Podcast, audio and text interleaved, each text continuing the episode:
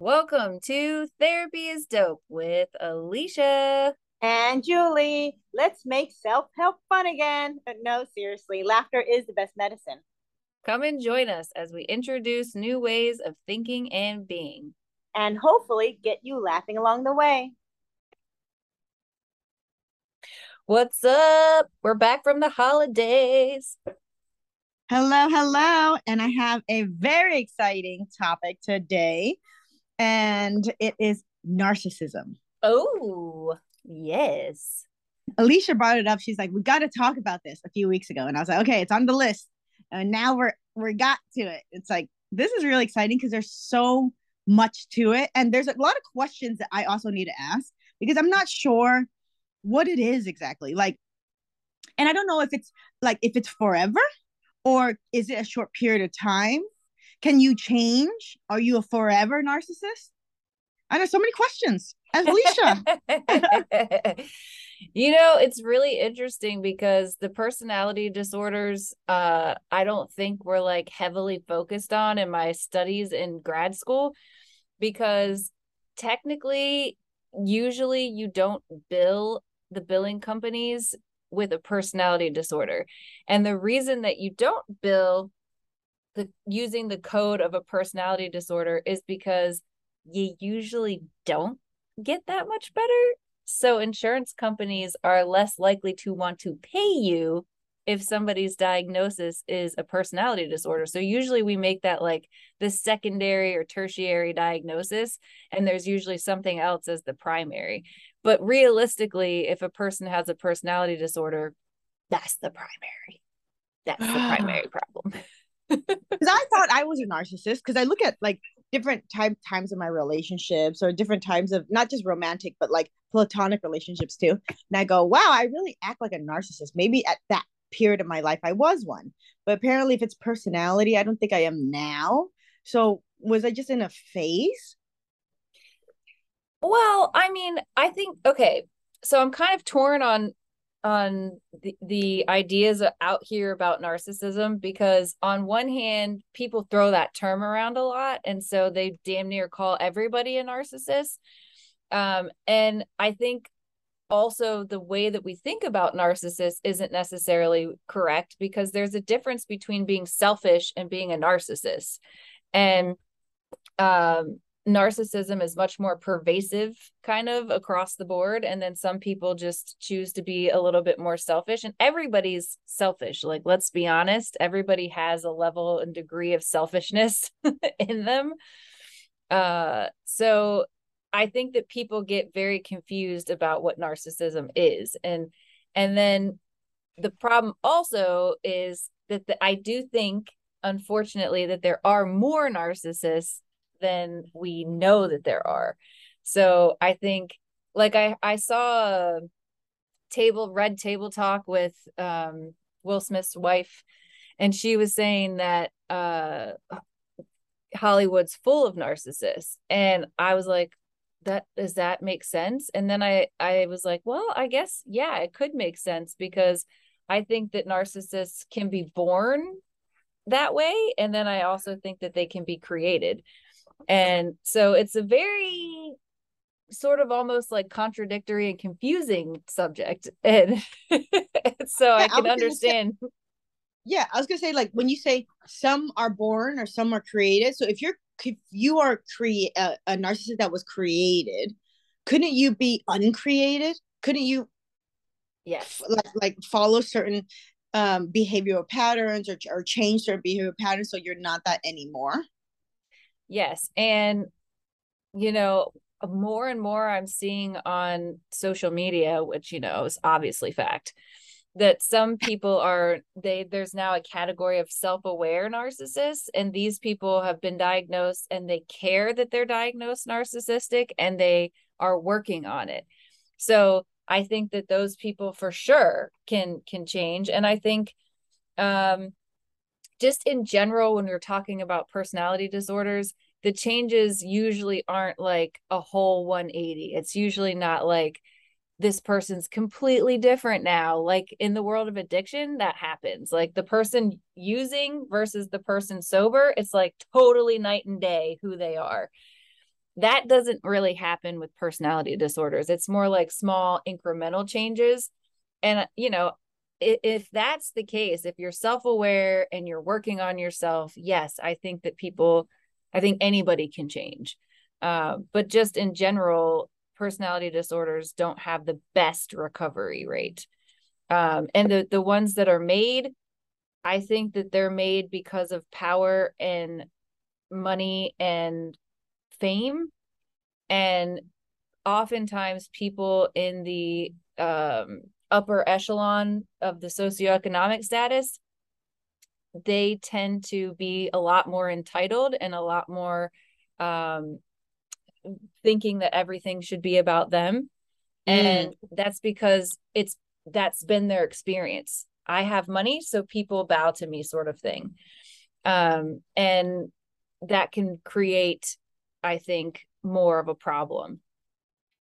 And and that's not everybody with money or anything like that, but I could see how that would be a problem more so in Hollywood, because these people have money and they have fame and everybody's bowing to them all the time. So they start to think, I must be the shit, basically.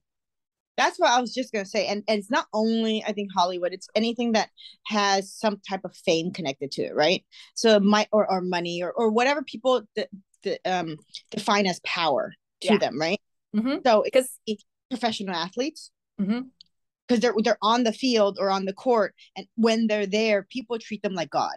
You know, like I remember seeing a little snippet of this um, of this, you know, water boy or something. And Tom Brady grabbed the water bottle, sprayed it, whatever, and gave it back to him and ran on the field. And the guy was looking at the water bottle like, oh my God, Tom. You know, and so they're treated as God. They're like, I bet you he stole that water bottle that night. He's like, no, I'm keeping this, you know? And yeah. So it, it's being treated, and I don't really blame them, right? And if you really think about it, there's actually a, com- a, com- a comedian that came out with like a special that talked about this a little bit. I forgot his name, but anyways, he just said, think about it. He was talking about Mick Jagger uh, um, going to S N L, and they said, hey, is Mick Jagger a nice person? And he went, well, you have to define what it is, because he's Mick Jagger. So he's on stage and people are loving him and treating him as God for the last fifty years of his life. Anywhere he goes, he probably doesn't pay for anything. He probably doesn't ever worry about, and he could park in the middle of the street and walk out and people are like, oh my God, can I park your car for you? You know, or whatever, right? And he could yeah. do what he wants. And at, at some point, and I don't blame him, if someone did that to me, after a while I'd be like, I am the shit. You know? Yeah, I actually have have been known to say that when people get money or power, which they can go hand in hand or they can be separate. For example, police. You know, not not trying to stir a pot here, but just saying, uh, you don't know if the power is going to go straight to their ego or not. And I think the majority of the time it does. And I think it's actually the minority that remain humble and grounded. And I think it's probably conscious work that people have to do, or I don't know, maybe it's just in their nature. Um But I assume that there's a temptation there at some point to to let it go to their ego. Absolutely. When you get your ass kissed everywhere you go, you get pulled over. Hi, sir, ma'am. Hi, what? Hi. And no one's mean to you. It's like, mm. so uh, it's it's hard. Uh, but just taking a couple of steps back, we forgot to define what narcissism. Yeah, yeah, yeah. Yeah. So th- this is also hairy because. Nothing's going to be black and white here, people. Sorry, I apologize. Um, there's a there's a diagnostic statistical manual that we use to diagnose people, and what that says versus what we know about narcissism is is a little bit different. So, and this is true of a lot of diagnoses. Um, a, another example would be A D H D. We have criteria and there's like twelve symptoms that define A D H D according to the, the manual. But in reality, there's been so much research done since that manual was made that we have a lot deeper understanding of A D H D now. And hopefully in the next manual, we're going to be defining it differently. Um, and so that's kind of the case for narcissism as well. And narcissism's been a very hot topic because it's it's the information is more readily available now. So Um, I think when people think about narcissists, they think of them as people who are obsessed with themselves. And that is true to a degree. They they can be people who are obsessed with themselves, but any um, any diagnosis can look different on different people. So not all narcissists are just obsessed with themselves. So we're going to make it even more confusing for you.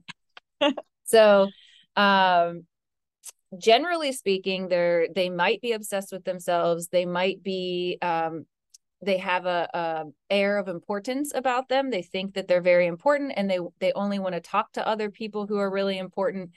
And it, of course, it's who they deem to be important. So it's not necessarily who you and I would deem to be important, but generally speaking, it's people outside of their family, like people in their family, not that important to them, but people outside of their family, everything is about appearance and, and how things are going to look outside of the family. So I need to, when I'm in public, people are going to think that I'm charming. People are going to think that I'm beautiful. People are going to think that I'm great, because that's how I present outside of my household. Inside my household, I'm going to be a total asshole though.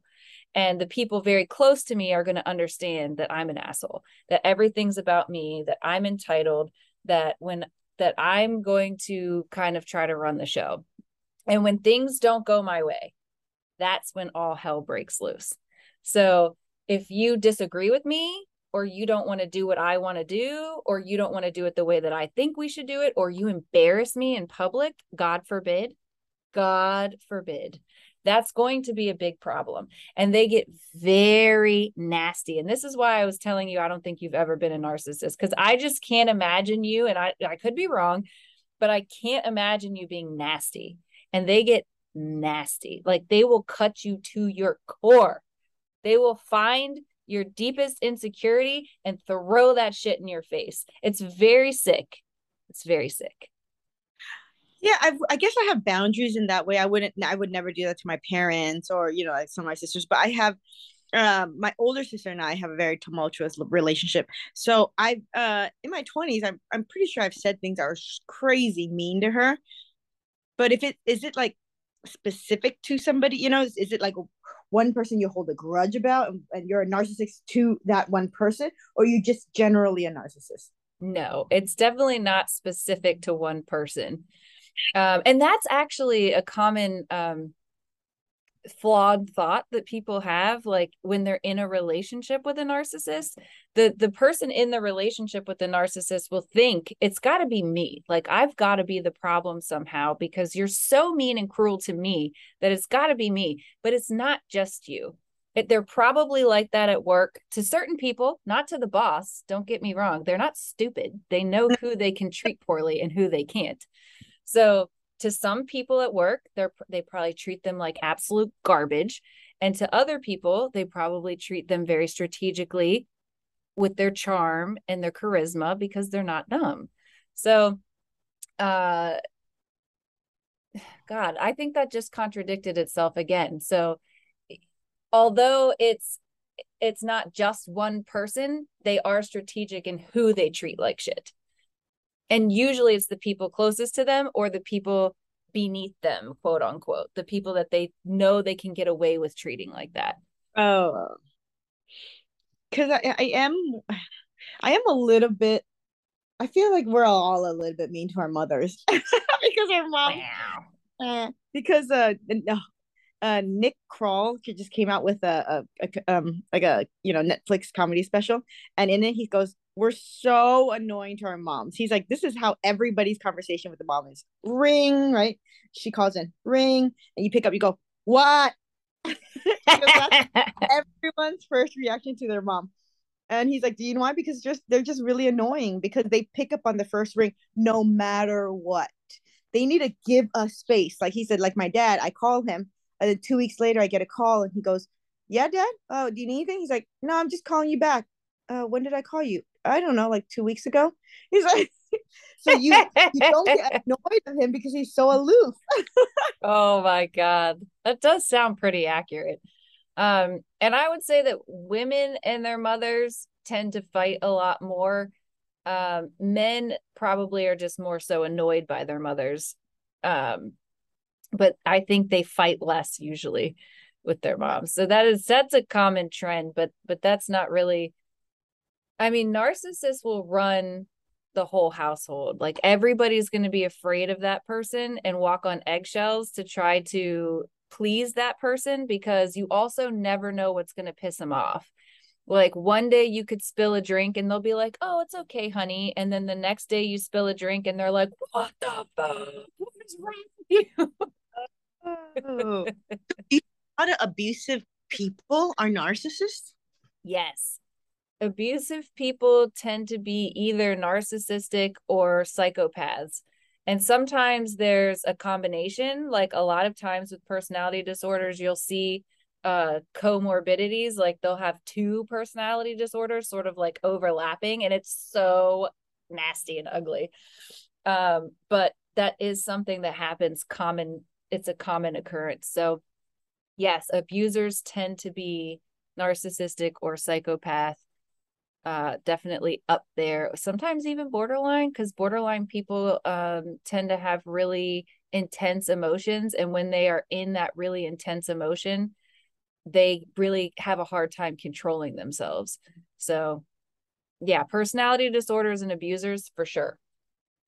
Cause yeah, I was thinking about, you know, when I was younger and I had, uh, and I was being abused, um, and not for my parents, clear that up, but, you know, the abuser what would say really nasty things to me, and the inconsistency of it. Like, it would be um, like a moving target. Like, one day um, it would be like, "Okay, give me a cup of water," or something. I'll get her a glass of water, and it wouldn't have enough ice or something, right?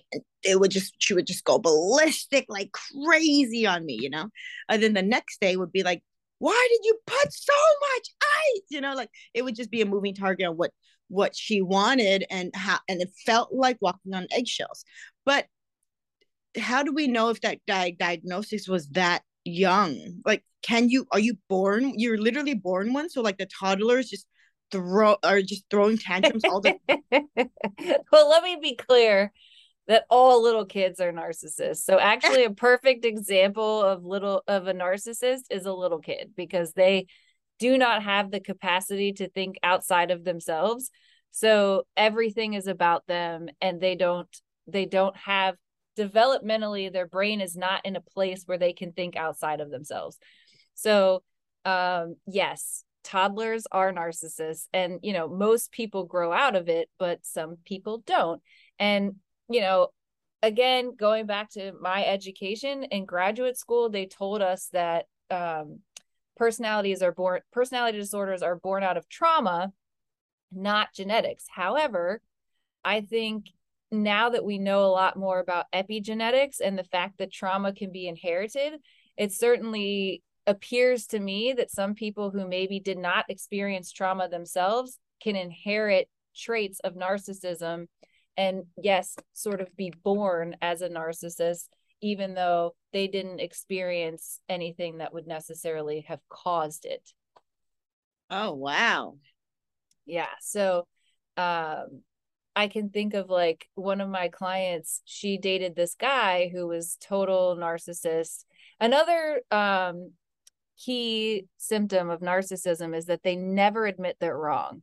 They're never wrong. They're, there's, it's always somebody else's fault. Usually you, if you're the target, if you're the person getting abused, it's always going to be your fault. And they'll like twist things so well that you buy it, and people buy it for a really long time. And that keeps them in the relationships with the people. Like, damn, I just can't do anything right. Like, I keep messing this up, you know, and it's not true. It's just the way that they've twisted things to not take any responsibility themselves. So this guy was very much like that. And this girl was falling for it, essentially. And one day she was having a conversation with his grandmother, and she got really close with his grandmother, and his grandmother told her, yeah, um, my husband was the exact same way. And the only reason I stayed with him was because I had kids. You need to leave. What? Yes. No. Yes. But like, because I was asking her, like, well, what is his family like? Because she was like, I love his family. They're so great. Like, he didn't experience any trauma. He didn't have anything major go on in his life that would cause that. But when his grandmother said, my husband was the same way, it was like, ding, for me, it was like, okay, then he just inherited these traits. But if, okay, I'm being on his side, like, like in his defense, mm-hmm. him being born with it, right, inherited traits, he can't really do anything about it. So since he's lived this lifestyle for probably decades, I'm guessing he's in his thirties or something, um, is it too late to start getting help? I never think it's too late. I mean, the research shows that we can develop new neural pathways, which is what we need to do to change, into our nineties. So if that's the case, then we can always change. However, the first step to changing is realizing that there's a problem. And if you never take responsibility for anything, then there's never a problem. What is there uh, to change? I don't need to change. What do I need to change? It's not everybody. me, it's everybody else. Yeah, if they are a change, or they're not so crazy, or they're not so defensive, then everything would be fine. Oh. If you didn't make me so mad, I wouldn't act this way. That sounds very, oh my God, that sounds so abusive. Because, uh, um, you know, during my abuse, once I started going to therapy and I started researching more abusive of relationships, that would be a key thing, would be like, if you didn't make me do it, I wouldn't have done it. Mm-hmm. And I heard that so much, but I, I struggled with self-esteem growing up. And even when I was younger, I just looked up, I, this person was my hero, you know? So anything that person said, it was like, I believed. So when it said, if you didn't make me do it, and I, and I would think, I'm so stupid. I wish I didn't mm. do that. If I didn't do that, she wouldn't have hit me. She wouldn't have done that to me. She wouldn't, you know, and I made her do it. So it was years of just thinking that I made someone hurt me. Yeah, I know. And that's how they get us. There was a, there was a story that I will never forget, because this client, I literally threw my notebook when he told me this story.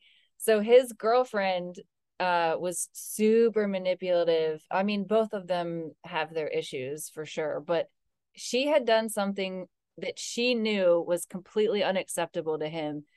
And he finally confronted her about it. And it was blew up into a big argument. And in the end, she couldn't argue any of his points anymore. So she just started bawling. And this is what they do. They become the victim and they have these moments of truth. And she just started saying like, oh, I, I'm just so terrible. I don't know why I do these things. And um, he felt bad for her. And he almost took back the breakup. He was breaking up with her. Um. And he almost took it back. And he told me, I left, but when I left, I felt so bad and I cried on my way home. And I took my notebook and threw it. And I was like, are you fucking kidding me? She got you, man. And that's what they do. Like, if they can't do anything else, like nothing else is working, they just become the victim. And they all of a sudden admit everything.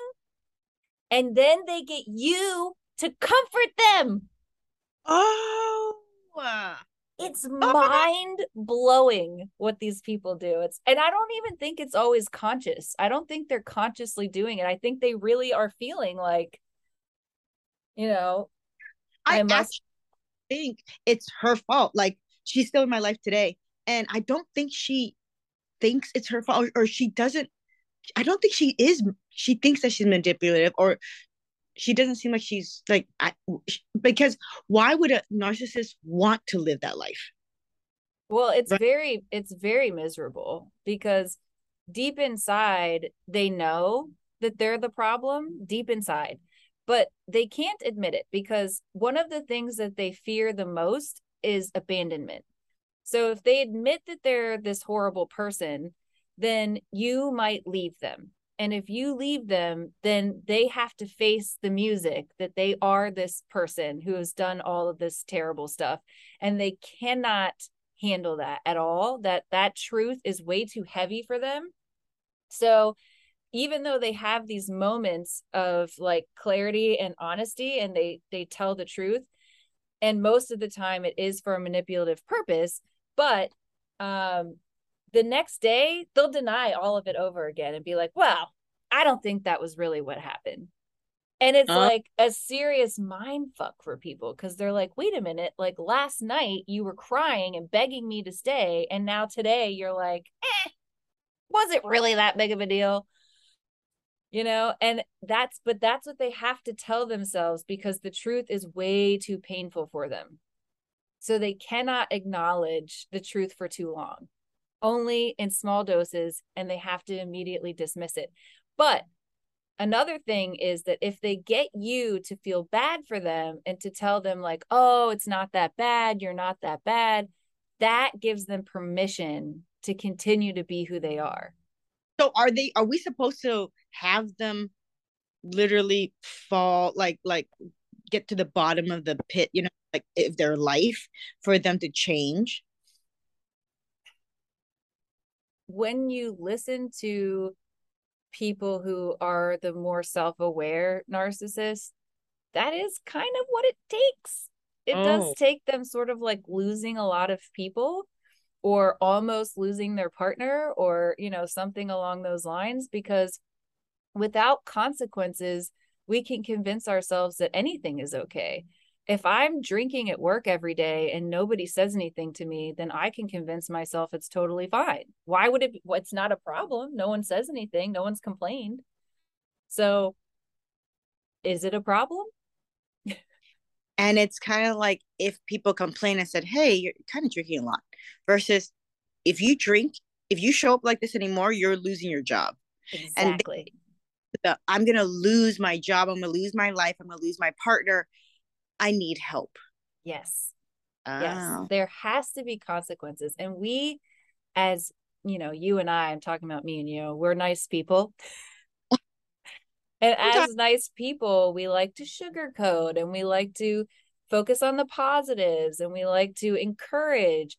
And sometimes that can become enabling, unfortunately. Well, I can see that, definitely. Yeah, there is a such thing as being too nice and and not setting enough boundaries and not creating enough consequences for people. And then that just enables them to continue on doing what they're doing. Oh, wow. Yeah. And it's so, you know, going back to children, it's not any different with kids. Kids have to have consequences or they don't learn that something is wrong. And how you choose to do the consequences is totally up to the parents. Um, but there has to be a consequence. Otherwise, why would they do anything different? Yeah. Why, why wouldn't they eat chocolate all night? The consequence is they're going to wake up with a huge stomach ache and they go, okay, now, you know, you probably shouldn't be doing that. It's like, ah, oh, you're right. Right. Or, you know, if you're going to be late for school every single day, which I was in high school, I was late to school every single day.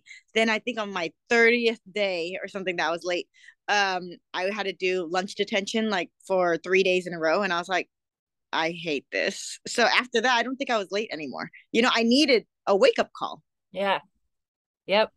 So, you know, adults are really not that different from children. There has to be a consequence. So if, if you're in a relationship and you don't like a behavior that someone has, you can change the standard and say, I'm not going to tolerate this. And then follow up with that and be a person of your word. And that person will either have one of two choices. Either they exit your life because they can't meet your standard, or they meet your standard.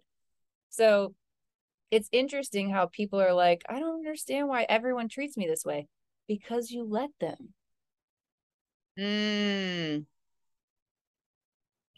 And we let them because of our self-esteem. I, I wasn't very, I wasn't very confident growing up. So I always had, was taken advantage of, not, not only by narcissists, but by, by everybody, right? So my time was valued by what other people felt like, uh, what they, what I could do for other people. Mm. So I felt valued when I could, um, I, I just felt valued as a person when I brought value into someone's life. And it didn't matter if that hurt me or not, or I only had, you know, two hours of sleep because I was up all night trying to do this. And I would overly, um, I would spend so much time on someone else's issues. And maybe I was also running away from my stuff or, or whatnot, but I, it, I still struggle, but, um, with saying no. Like, it's hard for me to say, no, I, I'm sorry, I can't help you. Or no, I don't have time to do that. That's still hard for me to do. Yeah. Yeah. And you know, you were conditioned by someone who sounds kind of like a narcissist. I can't say for sure if they are or not. I haven't assessed them, But um, this person sounds kind of narcissistic. And when you are um, raised around someone like that, you become conditioned to meet their needs, because if you don't, there's punishment. So then it becomes you're now you're trained. At least this is the way it goes most of the time. If if a narcissist meets a narcissist, oh my God, the blowout is just whew, terrible. Oh, so the, normally they wouldn't last in a long in a long term relationship. No, that's not going to go very well. Um, in the beginning, it'll probably be fine, because in the beginning we're love bombing and we're charming and we're doing everything we can to make this person like us. And then uh, when it's my way or the highway, and the other person also feels like it's my way or the highway, that's just just not gonna it's not gonna last very long. Um, but most of the time we don't see that dynamic. Most of the time we see the person who is being submissive and who is pleasing and who is trying to accommodate this person who's very difficult. And so then they they learn that that keeps them safe. And so it's basically a survival tactic. Like, I'm just people pleasing to survive, essentially. So what's the difference between dating somebody and like getting super excited about them? Like, like, okay, if I'm dating a narcissist or dating a regular person that's just really excited about our relationship, so he does a love bomb and whatnot, but I I guess I a love bomb is just being really overly like, I love you, you are the one, blah blah blah, like super early on, like a week into it. What what are you talking about? Yeah, I mean, it can be difficult to tease apart. It really can. And sometimes we don't know until there's been some time. And I think that's one of the reasons that people tend to say, don't marry someone after you've only known them for three months, you know? Mm. Um, and I believe that you can meet someone and know that that person's the one in three months and go for it, which is, you know, what you're talking about. Like, how do you know that, that this is a narcissist? And so, so, um, it can be very difficult, because yes, it is possible that you just met the love of your life and the two of you are just really excited about each other. Or it's possible that this person is a narcissist and we just need to give it time for them to show their true colors. How time is enough time? Oh, that's a dang good question. I always think about the movie Enough, when Jennifer Lopez marries that guy who's like um, per- persistent and pursues her and pursues her. And like, as soon as she marries him, he's super abusive. Um, So I don't know. I mean, I can't answer that. The the thing I can say is that we should look for red flags. And, you know, I feel like the young people are talking about red flags all the time, and like damn near everything has become a red flag. Yeah. Just give up too, right? Give the difference between giving up too fast or like yeah. under the true red flag. I mean, everything in life is about balance. And it is incredibly hard. I really think that that's like the whole task of life, is to try to find balance. It's oh. really, it's so hard. It's so hard to find the balance. So what is the answer? I don't have one. I, I really don't. Like, I've even been fooled by friends of mine who were dating somebody and they were moving really quickly in the relationship, and I was like, but this person seems so great, and I was all excited and happy for them, and then it turned out they were an abuser. So I mean, I've been fooled myself. And I've seen posts where people are like, if you're healthy, you can't be fooled by a narcissist. And I just I don't know if I think that's true or not, because I kind of feel like narcissists are so good, anybody could be fooled by them. In fact, See, that- I feel like most people have been. Yeah. And I was going to say that. I was like, oh, because I struggle with self-esteem, and now I feel like I'm the most confident I've ever been in my life. And I'm like, oh, I'll never date a narcissist again. But I don't I don't know if that's true. Maybe I might. I mean, I hope that you don't. I hope that you've kind of grown past that. And I hope that that's not okay. So go moving into like a little bit of a deeper level of all of this. Unfortunately, I feel like we do attract um, what we've experienced. So when you've experienced trauma and you've experienced narcissism, I think you're more likely to attract that. And I think when you do personal work and you get healthier, you're less likely to attract that same kind of person. Not that you couldn't, but it's less likely. Mm. So if you find that you have attracted narcissists repeatedly, then you probably do need to do some more deeper personal work and um, set yourself up for something better and different. And all it takes is one healthy relationship for people to be like, whoa, what have I been doing? It's suddenly the old standard is no longer tolerable to them. Like, uh-uh, that's not going to fly. That's not going to happen. And so those people I do think are less likely to engage in those relationships because they've done it already and they've learned from it. But I think like the average person who hasn't experienced trauma could still fall victim to a narcissist because they they are falling for the show, essentially. Right.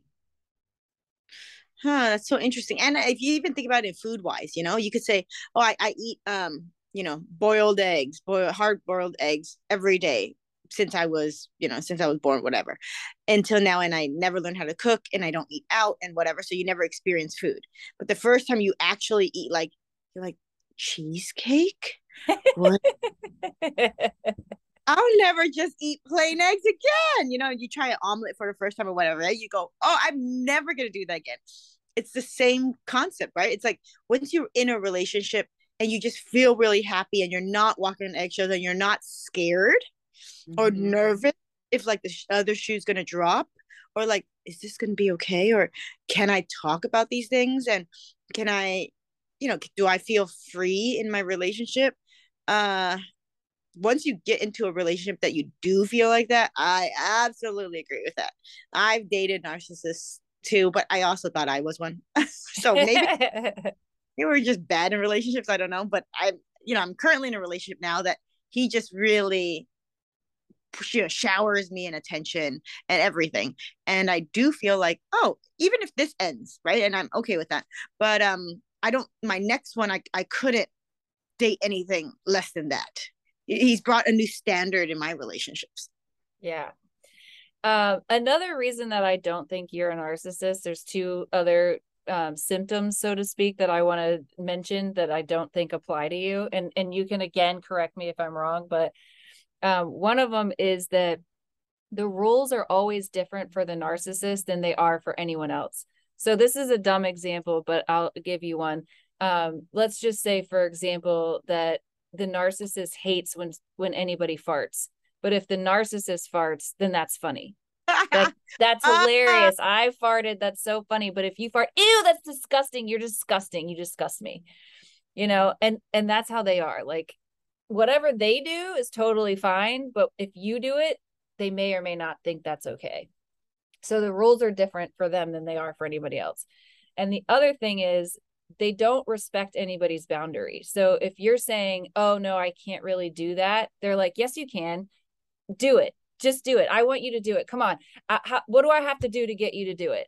And they're not going to stop until they get what they want. Or like if you close your door because you want privacy, they just open your door. They don't ask if they can come in. They're just going to open the door because the rules are different for them. If you did that to them, it would be a big problem, but They they can do it to you because your boundaries don't matter. What's more important is what I want right now. And what I want is to open this door. Um, the same can even go for food. Like if you if they said to you like, oh, Julie, where do you want to go to eat? And you were like, oh, I'm really feeling uh, Mexican tonight. And they were like, nah, nah, I don't want to eat Mexican. Let's eat Chinese. Like you would, I can't imagine you doing that to somebody. I can't imagine you doing either one of those things. Like, oh, you need space? I don't care. I'm coming in anyway.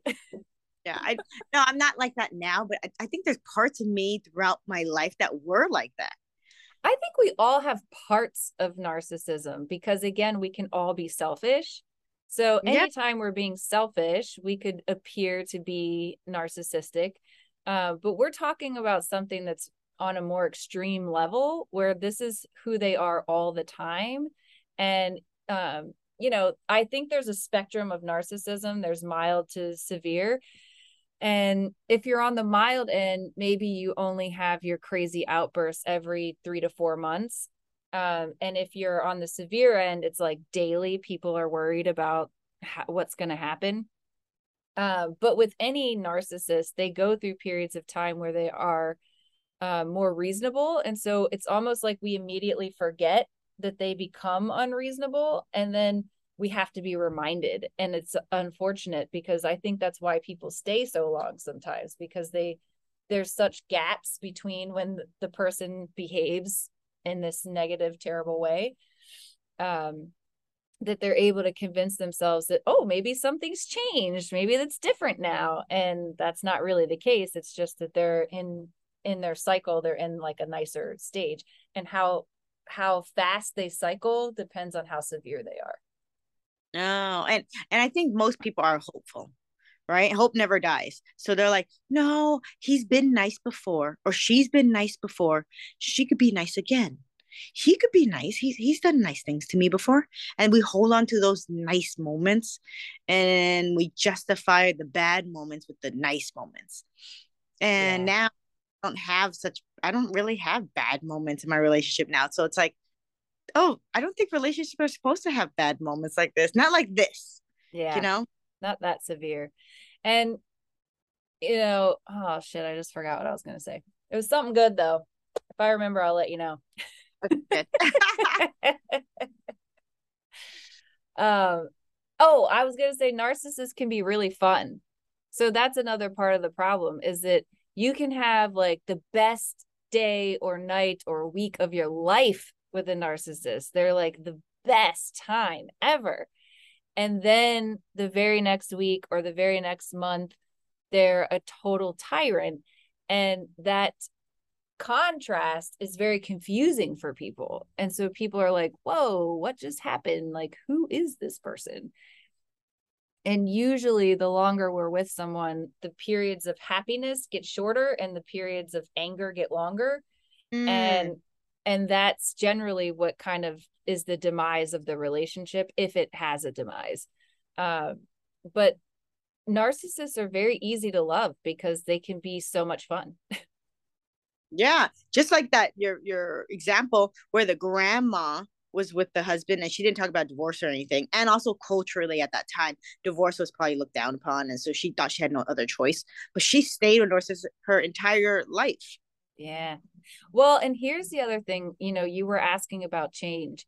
I absolutely think every narcissist is capable of change, but from what I've seen in my career, and this is very limited, you know, I don't have like research that shows this, um, is that if they're going to change like completely, it usually doesn't happen until they're grandparents. And all of a sudden when they're grandparents, they're like these they're like a totally different person. And a lot of times their kids are looking at them like, who are you? Like, you were never this nice to me, you know? Uh, but it's like, I don't know if, if it's like a realization that they come to, or if it's just mellowing out with age. I'm not exactly sure exactly the neurology of what's happening there for people. But uh, I think a lot of times they end up regretting the way that they were. And I think Neil Brennan talked about it in one of his um, comedy skits. He was talking about how his dad was a narcissist. And at the end of his dad's life, he really, it was really important to him to go talk to his dad and be there with him at the end of his life. And his dad finally admitted that he doesn't think he ever really loved his children. And Neil said that it was like a relief for him. It was sad for him to hear it out loud, but it was a relief for him because he was like, okay, I'm not crazy. It really didn't seem like he loved us. Oh, you know what? I might have watched the same thing. He called it his, his stand-up comedy series. He calls it a traumedy. Oh, that's funny. Netflix traumedies, because it's true. He mixes really vulnerable, dark stuff in his comedy. Yeah, he's and it makes people uncomfortable, but I think for you and me that love, you know, therapy and love those things, I love watching him. Yes, me too. I love it. I I love Neil Brennan. I think he's fantastic. Him and Dave Chappelle are like my faves. Oh yeah, Yeah, easy. They're fantastic. Uh, and, and just just thinking about how vulnerable people are, and maybe that's kind of the gateway that narcissism, that maybe the first baby steps is when they're being vulnerable, when they're actually being authentically themselves and admitting these wrongs. And maybe that's too painful. They have to admit, admit small wrongs. Like, oh, I left the Oreos out last night. That was me. Yeah. Instead of, no, you made me leave them out. Remember, you distracted me, so I left them out, and you asked me to go take out the trash. I wouldn't have left them out if you didn't ask me to take out the trash. Yeah. If it was just like, oh, my fault, I left them out. Just yeah. That's it. Leave it at that. Accept that part. Yeah. I mean, I, I'm a firm believer that big change happens small. So absolutely, that would be a good place for people to start. Um, and, you know, I do think, I know for myself, I, I remember learning in graduate school that nobody can make you feel anything. And I was like disgruntled about that message. I was like, excuse me, you're making me mad right now. Like, what are you talking about? Because in my head, that meant that people could treat you however they want, and you shouldn't have any emotional response to it. And that's not necessarily what it meant, because we're human. We're going to have an emotional response to something, but we have control over how we interpret what is happening. And so therefore, we cannot blame anybody for the way that we feel, because our interpretation is usually based on our own experiences and may or may not be fact. Do you know what? That's really true, because let's, you and I grew up really pretty differently. And let's say someone said something about, you know, I don't know, if, if I, if I bit into an apple that had a worm in it, and ever since then, I'm like, I'm never eating apples again. And let's say we're having dinner, or we're having lunch or something, a picnic, and so, and someone brought a basket of apples. I'll be like, oh my God, I would feel scared, maybe sweaty, uh, kind of grossed out. Maybe my stomach hurts. That's my reaction from my collection of experiences in my life to these basket of apples. You, on the other hand, could be like, I love apples, and be drooling and be like, yes, best thing ever, you know? And we would have the two completely different reactions to the same thing. Yeah. And that's where biology comes in too, because you could have taste buds that don't allow you to taste the sweetness maybe of the apple. And so it just kind of tastes watery to you, and it's like not really that appealing. And maybe my taste buds are more sensitive to sweet. And so I take the bite of the apple and I'm like, oh my God, this is delicious, right? So genetics control our taste buds. And so genetics and experiences then play a big role in whether or not we are going to like that apple. And that, that's the same thing for anything else in life. And that's why things really aren't personal, because, you know, maybe, you know, I don't know, somebody got beat by an Asian boyfriend. And so now they're like, oh, I don't, I don't trust Asians. You know, I'm just generalizing here. And so maybe they just see you and they automatically are like, oh, I don't like Julie, you know, and they have no reason for that. They don't know you at all. But just because of this experience that they've had, they're like, oh no, can't, can't do it. And are they allowed to say that? Are they allowed to say to themselves, I don't, I don't want to associate with Julie? Absolutely. But is that personal to you? Does that mean anything bad about you? No.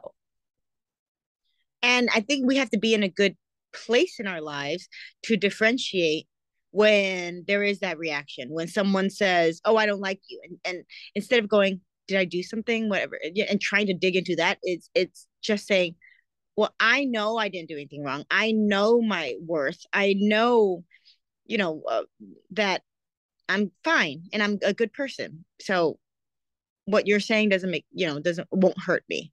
Yeah. But that's a really hard place to be. It's a really hard place to be. And frankly, I'm still working on it. I don't think that I'm at a place where I don't take anything personally, and I have to struggle through things.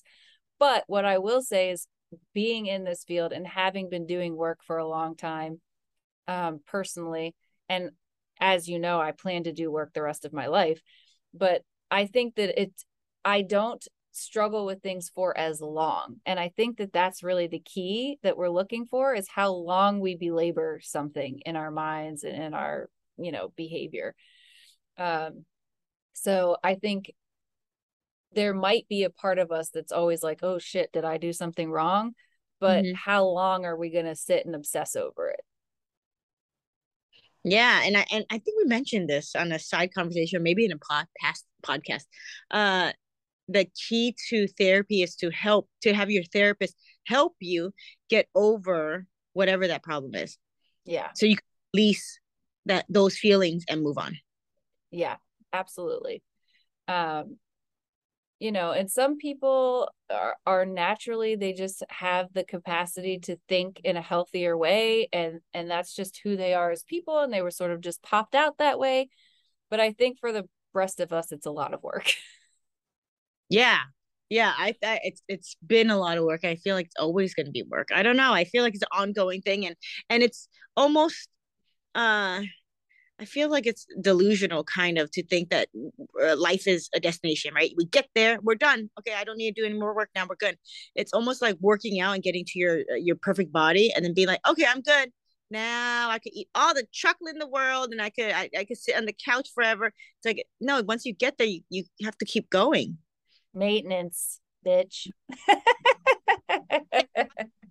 Work hard as hard, work out as hard, or like, you know, go to therapy every single day like you did before. But, you know, once a week, maintenance, check how you feel, or maybe once in two weeks, or maybe you have to go once a month at some point, and just, just, or having somebody to talk to, like really authentically talk to and vent to and, re- and really re- release all your pent up feelings.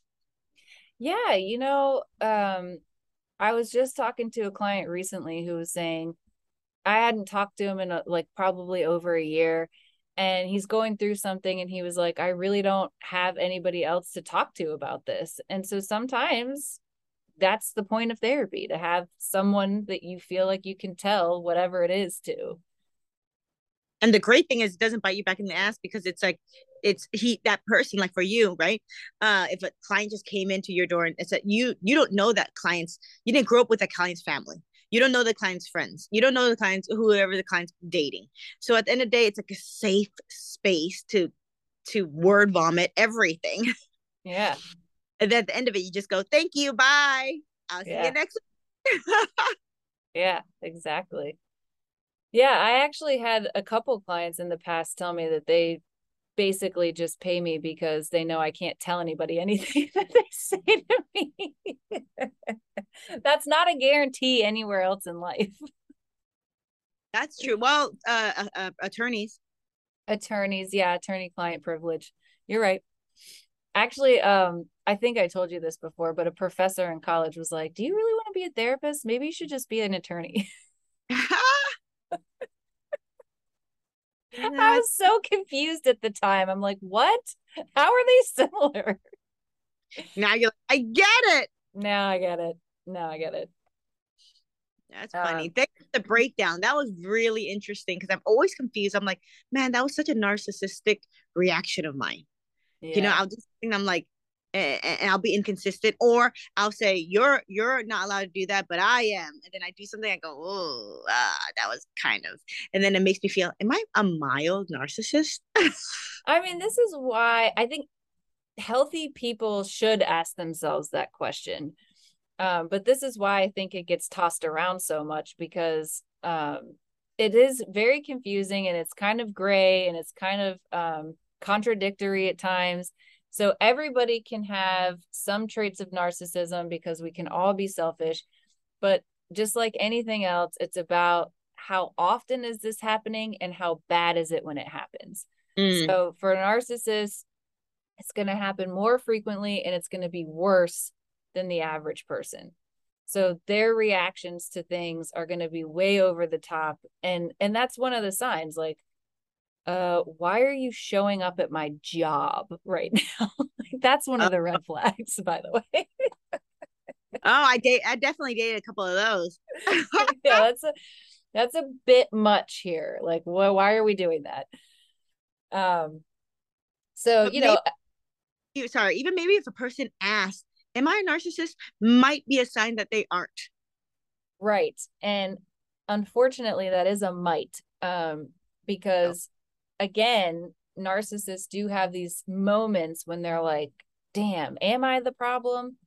And you know, usually it doesn't go well if you tell them the truth.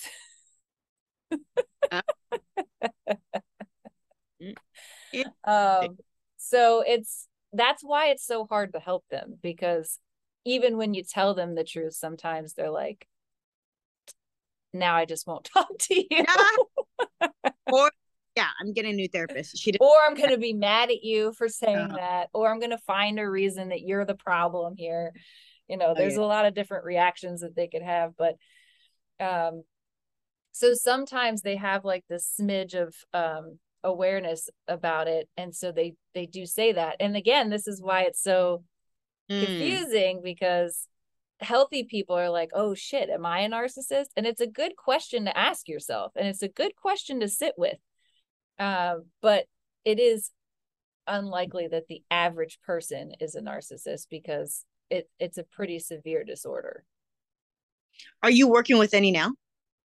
No, I've actually only worked with one person that I would diagnose as a narcissist.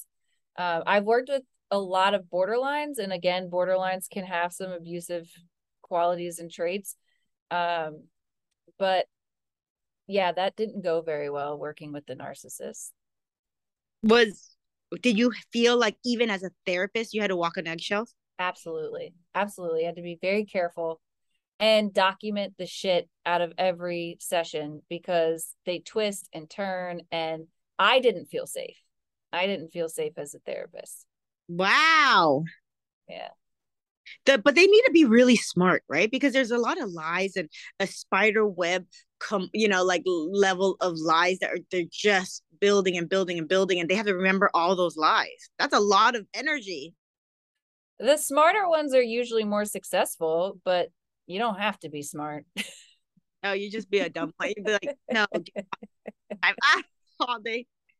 But you said, well, it's because it's because oh, there's always an excuse. That's true. You could you make an easy excuse of, oh, it's because you made me do it, or because you said this, or because you did it. Yeah, yeah, I could see that. I remember going to a personality disorder training, and the guy was saying, like, when you're working with like people with psychopath or narcissism, you want to tell them as little about yourself as possible, because they can and will use any of it against you.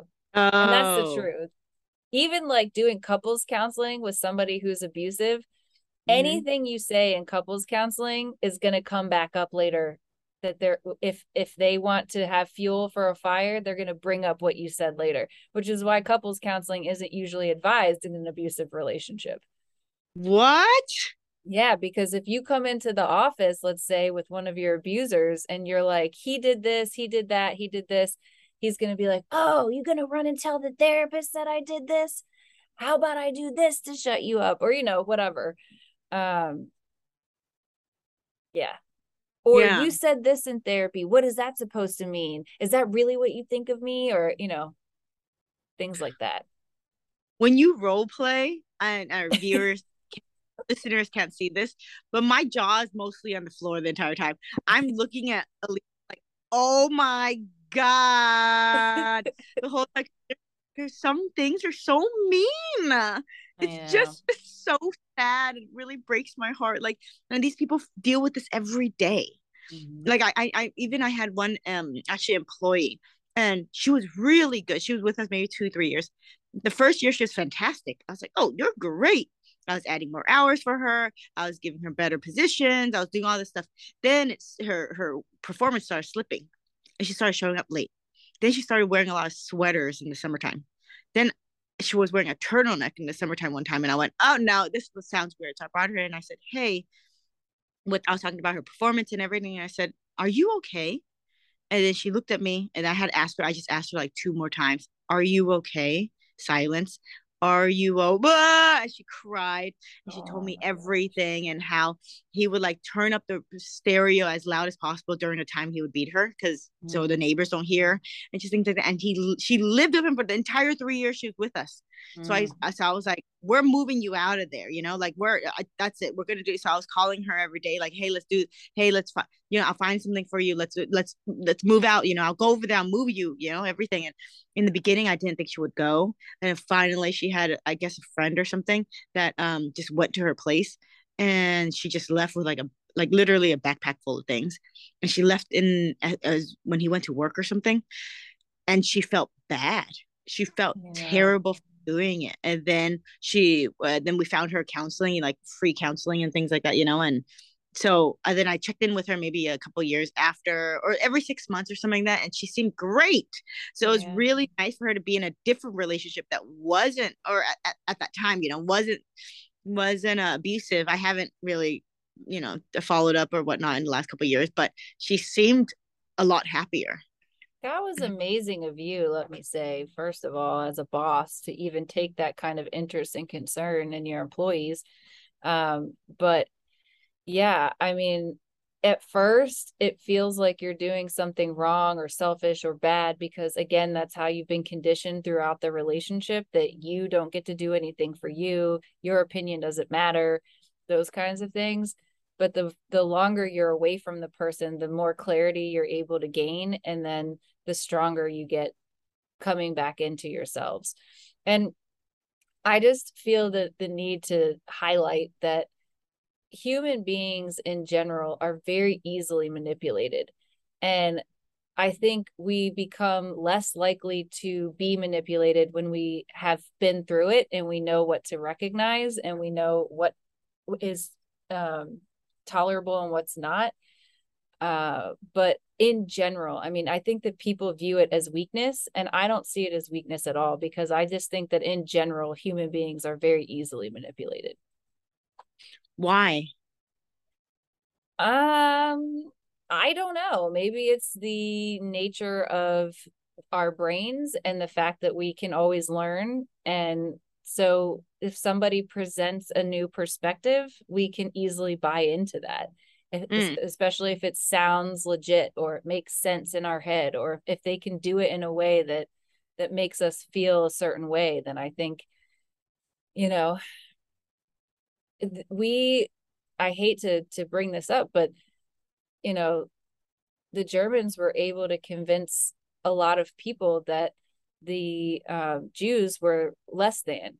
And here in the United States, we were able to convince a lot of people that the Native Americans were less than, and then that the uh, African Americans were less than. And all throughout history, you know, those are recent examples, but all throughout history, that's been a thing. Like many populations have been slaves um, in yeah. different cultural times. So how is it that that we are able to do that? It's, I, I don't necessarily know that I have the explanation for that, but I know that it's a thing that's happened all throughout history. So um, we are easily manipulated. Mm. I, I wonder if it's because we don't give up hope. So we're hoping, we want to buy the good story. You know, we want to buy the positive story. We want to buy that things are going to get better. And also on top of that, maybe mm, we don't want to take responsibility, like making the hard decision and saying these people are bad. Okay, it's their fault.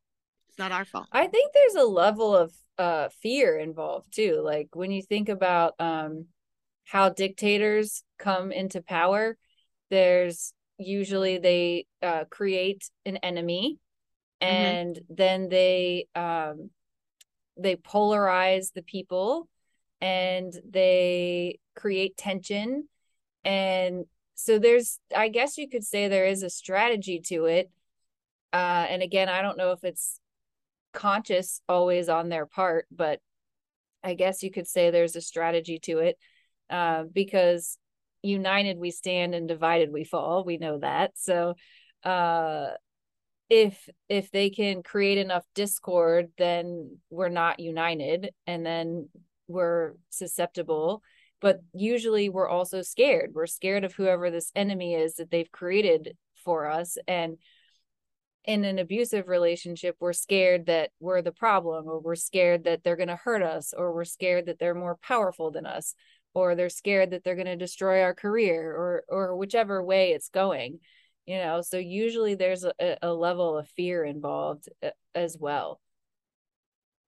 Oh, absolutely. I think so. Hmm. So interesting. I think there's so many layers to this. Yeah. And it's and it's ongoing work. Is it, aren't they discovering more and more things about um about behavioral patterns all the time? Absolutely. Yeah, we're always learning and and expanding our understanding of of things. I mean, if you think about it, like, people are obsessed now with serial killers and true crime stories and all of that stuff, but serial killers are like a relatively new thing, and we've we learned the most about serial killers from the first serial killer. Well, wait, do you think do you think it's a relatively new thing because we identified somebody that, you know, killed multiple people and fell, because maybe it always existed, but oh, we never. Yeah. yeah, I'm sure the killers have always existed. It's just that killing is now not socially acceptable. So when we, so now that, you know, because back in the day, like, somebody offended you, you kill them. Like, that's just what you do. We had the gun wars or whatever, where they had the, the, the Western, like, showdown where you, like, oh yeah yeah, yeah. The duels the duels yeah, the yeah. Duels. And before guns it was swords, and before that it was, you know, so we've we've always been killers, um but it's just now that it's way less socially acceptable, so now it's like, okay, what's up with you? Yeah, want to kill all these people. Remember, they, they actually did, like, the whole gladiators were really a a It, it was a business. It was a slavery business. They had oh, yeah. they people and raised. It was entertainment, Julie. That's how fucked up we used to be. Isn't that crazy? That is T V. That was basically our, the, you know, our nowadays version of T V. And people are like, T V's too violent. Really? Yeah. About the gladiators. Now that was violent. I'd rather see it on a screen than in person. I mean, I'm very sensitive to violence. Um, so for me, I really cannot imagine just watching someone die, but that's what we used to do all the time. Like, we used to hang people in the street. Like, I, I know, like, stone them, right? As a, t- as a town, let's throw rocks at this person until yeah. they die. Like, what? I know. I couldn't do that. I barely, I know, I can't even watch. So my brother-in-law always watches this gore on, like, just oh. random, you know, videos on online. And I can't watch it. I watched it once and I go, why did you send me that? And I was, I had nightmares. And then mm-hmm. my mom, like, showed me some, uh, like, a dog attack. And I was like, oh, and I just, I literally cry. I can't, I can't, because it's too sad. Maybe I'm just too sensitive. I know I'm sensitive to it. I have one client that loves to show me videos of, like, video games and movie clips. And I'm like, this is awful. Why are you showing me this? I get nightmares. Do you get nightmares? Oh, I get nightmares for sure. Easily. So. Especially when justice, some, some type of a, the killing that's injustice, or something that's, like, people with their hands tied and they can't do anything about it. Oh, it kills me. I know. Even, like, well, this is a totally different subject, but it's not actually totally different, because we were saying that people are easily manipulated, and T V is something that easily manipulates us. So I've been watching Yellowstone, which is really popular right now. And on Yellowstone, this family is, like, super fucked up and they're killing all these people, and it's super, like, awful. But yet I feel so much empathy when they suffer. I'm like, oh no, look at this person who's a total fucking bitch, but she's crying, and now I feel so bad for her. And that's what T V does for us. It, like, manipulates us into feeling bad for the perpetrator instead of uh, the victim. Narcissism. So it, yeah. And T V can manipulate us into feeling bad for anyone. It made us feel bad for Jeffrey Dahmer. People were feeling bad for him. Oh, yeah. Mm, no. Next. Yeah. So, but that's just an example of how easily manipulated we are. And Hollywood figured out how to do it. They were like, you know what? Here's how we're going to do this. We're going to tell the story from a different angle and get you. Yeah, I'm gonna we're gonna scare a bunch of people. And so the tactic, the fear tactic, right, in the seventies, when they would put something on T V and it would a worldwide uh, um, broadcast, and then we only had two channels at that time or something, right? So it's like yeah. we everybody had to watch this.